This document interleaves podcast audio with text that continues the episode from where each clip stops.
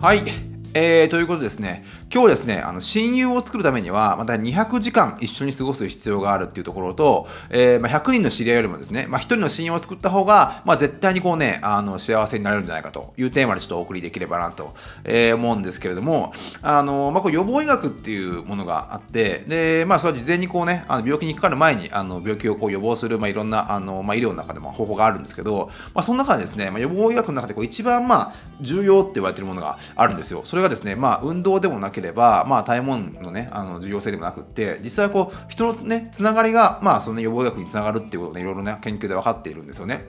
で、まあ、これいろいろ調べていくと面白いんですけど、意外とこんな事実があったのかっていうことがあって、で、これまずですね、あの、カン、えー、カンザス大学の、えー、ジェフリー・ホール教授って方が、あの、調査してる一個の調査があって、で、これですね、まあ、友達というかこうね、あの、友達を作るのにどれぐらい時間がかかって、それが親友になるためにはどれぐらいのね、時間が必要かっていうところをね、まあ、いろいろ調べてるんですよ。まあ、調べ方いろいろね、あの、大学を、大学の、まあ、その生徒に協力してもらったりとか、まあ、いろいろあったんですけども、まあ、このね、結果を見ていくと面白くって、まずですね、こう、カジュアルな友人を作るためには、約ですね、40時間から、まあ、60時間、えー、一緒に過ごす必要があるってことを言ってるんですね。で、そのカジュアルな友達が、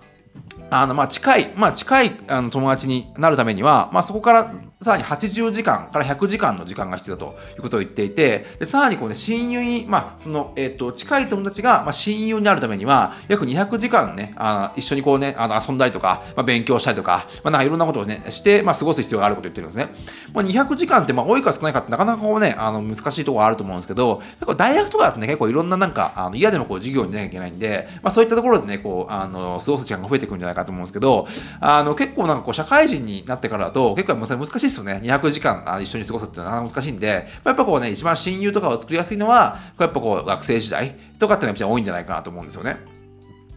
で、まあ、今こうね、まあ、あの、SNS、SNS が結構主流になってきて、あの、こうやっぱカジュアルなね、あの、関係っていっぱい作りやすいんですよ。まあ、なんだかんだこう、なんか、あの、一回こう、仕事で一緒になって、で、まあ、あの、Facebook なり Twitter なりね、なんかそういったものを、まあ、Instagram でもいいんですけど、まあ、そういったもので一回繋がって、で、まあ、なんかその中でこう、いろいろね、あの、コンテンツを見たりとか、今日こんなとこ行ってますとか、まあ、その人のね、あの内容を知るわけじゃないですか。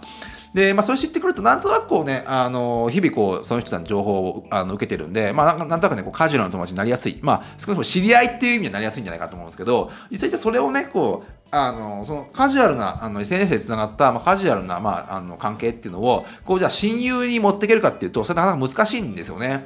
で、なんだけど、実際こうやっぱりこう、いろんな調査を見ていくと、特にこう一番有名なのが、あの、ハーバー、ハーバー大学の75年間かけて、まあ、あの、調査があって、それは幸福度に関する調査なんですけど、まあ、そのね、あ多分、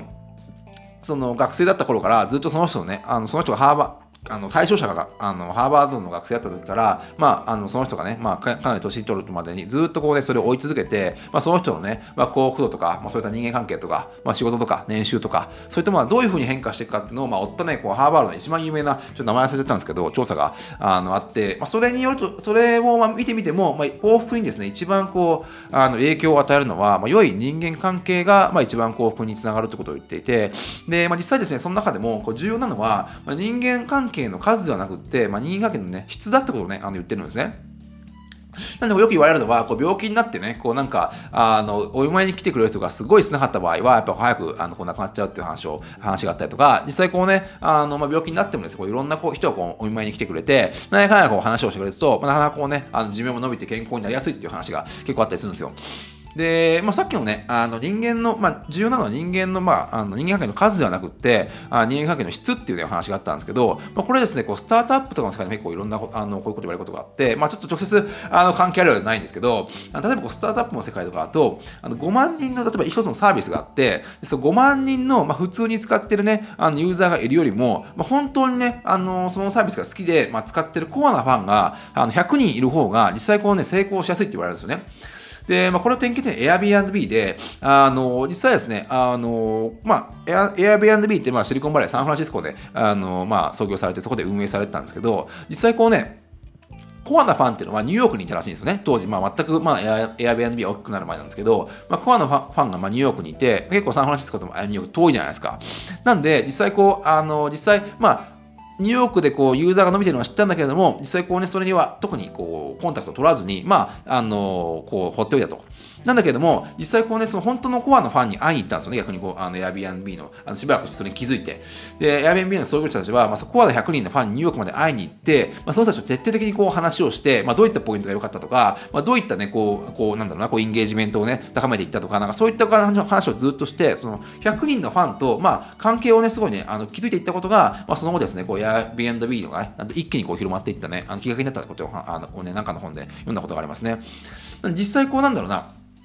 やっぱこう、あの対面で、まあ、会う、会えば会うほどですね、まあ、幸福度高くなるっていう調査はあって、逆にこう、Facebook とかで、あの、Facebook とかね、こう、Instagram とかの時間を使ってる人が長ければ長いほど、やっぱ幸福度がね、低いっていう調査もあるんですね。まあ、そういった意味で、こう、やっぱ本当のこう、まあ、あの、コアな人間関係というか、まあ、それが、あのそのカジュアルな人間関係から親友になるかまた別なんですけども実際こうなんかね本当にこうあのコアな人間関係を作るといった意味ではあのこう SNS の投稿を見たらねこう普通にこうピいいねをポチッと押すんではなくってあのこうねあのその投稿を見たらこうメッセンジャーで連絡などをして逆にこうね会う約束をあのすることによってやっぱこう徐々にですねこう人間関係っていうのは築かれていくと思うんですよ。いくらこうなんかいいねをね、押したところで、やっぱこうなかなかね、それがなんか人間関係につながるとか、あの、となかなか思えないんですよね。実際こうやっぱりこう、本当にこう、その人と関係を持ちたいんであれば、やっぱこう、実際こう会って、あなんか一緒にね、あの時間を過ごして、まあ、関係をね、深めていかないと、やっぱそれ以上の困りになっていかないと思うんですよ。で、これ本当にこうね、人間の距離を縮めるのは、こう本当に笑いとかね、こう一緒にこう、あの、会話して一気にこう、あの、あの、笑うことによって一気にこうね、関係が縮まったりとか、こうなんか中途半端にこう1年間、なんか中途半端にこう LINE とかしてコミュニケーション取るよりも、逆にこうね、1日思いっきり一緒に遊んだ方がね、やっぱね、人間関係を維持できると思うんですよ。1年に1回でもいいんで。一緒にキャンプに行くとか、まあ、どんなに忙しい人でも、まあ、そんな1年に1日ぐらい休みあるでしょっていう感じなんですね。なんでまあ、そういうのをまあ、あの、なんか LINE で済ましてしま、あの済ましてね、しまっているってことは、まあそこまでね、まあなんかその人とその人とはこうな関係をね深めたいと思ってないんじゃないかっていうことはあ伺えるんで、まあ、そこをですねやっぱちゃんとあの本当ね関係をあの作りたいんであれば、まあ、そういったねあの実際会ってこう時間を過ごすという努力がねやっぱ必要なんですよね。で、やっぱ社会人になると、やっぱなかなかこうね、あの、まあ、SNS があるとは言いつつもですね、なかなかこう関係っていうのはやっぱり、あの、気づきにくくって、やっぱこう、あの、なんだろうな、こう、普段会う人っての中でも、全然こう、なんか近所の人とか、なんか普段こう毎日なんかすれ違う人とかって、なんか全然こう、なんていうの、接点がないじゃないですか。なんかこう、特に、あの、話すこともないし、あの、なんか、顔、顔お互いなんとかしてんだけど、特になんかそれ以上ならないみたいな。で、まあ、本当にこうなんかどんなあの小さい人間関係も、まずはですね、簡単にこう挨拶をね、あするところ始まるらしいんですよね。で、実際こう、まあ、挨拶をしてちょっとこう顔見知りになって、まあ、ちょっとカジュアルなね、トークをするようになった場合で、で、まあ、実際こう、これなんかの方に書いてあったんですけど、こうまだね、結果がわからない時点で、あの、まあ、今後ね、この人間関係がどう発展していくかがわからない時点で、先にですね、自分をね、こうさらけ出す、まあ、自分のこう、例えばこう、なんだろうな、こう恥ずかしいこととか、なんか自分のこうなんかもっとね、プライベートに関わるようなことを先にこう自分でさらけ出すことによって、まあ、そこにですね、相手との信頼関係が生まれると。でそういうのが、まあ、本当長期的に見て見ていくと、まあ、それがですね、深い人間関係につながったなんてことが結構、ね、あったりするらしいんですよね。で、これもさあの最初のあのハーバード大学のあの調査なんですけど、あのー、まあ、豊かな、ね、豊かなこう、ね、人間関係を築けた人っていうのは、まあ、そうでない人に比べて、まあ、専門分野でね、あの成功を収める確率が、その自分の専門分野で、まあ、成功を収める、まあ、確率がですね、収めた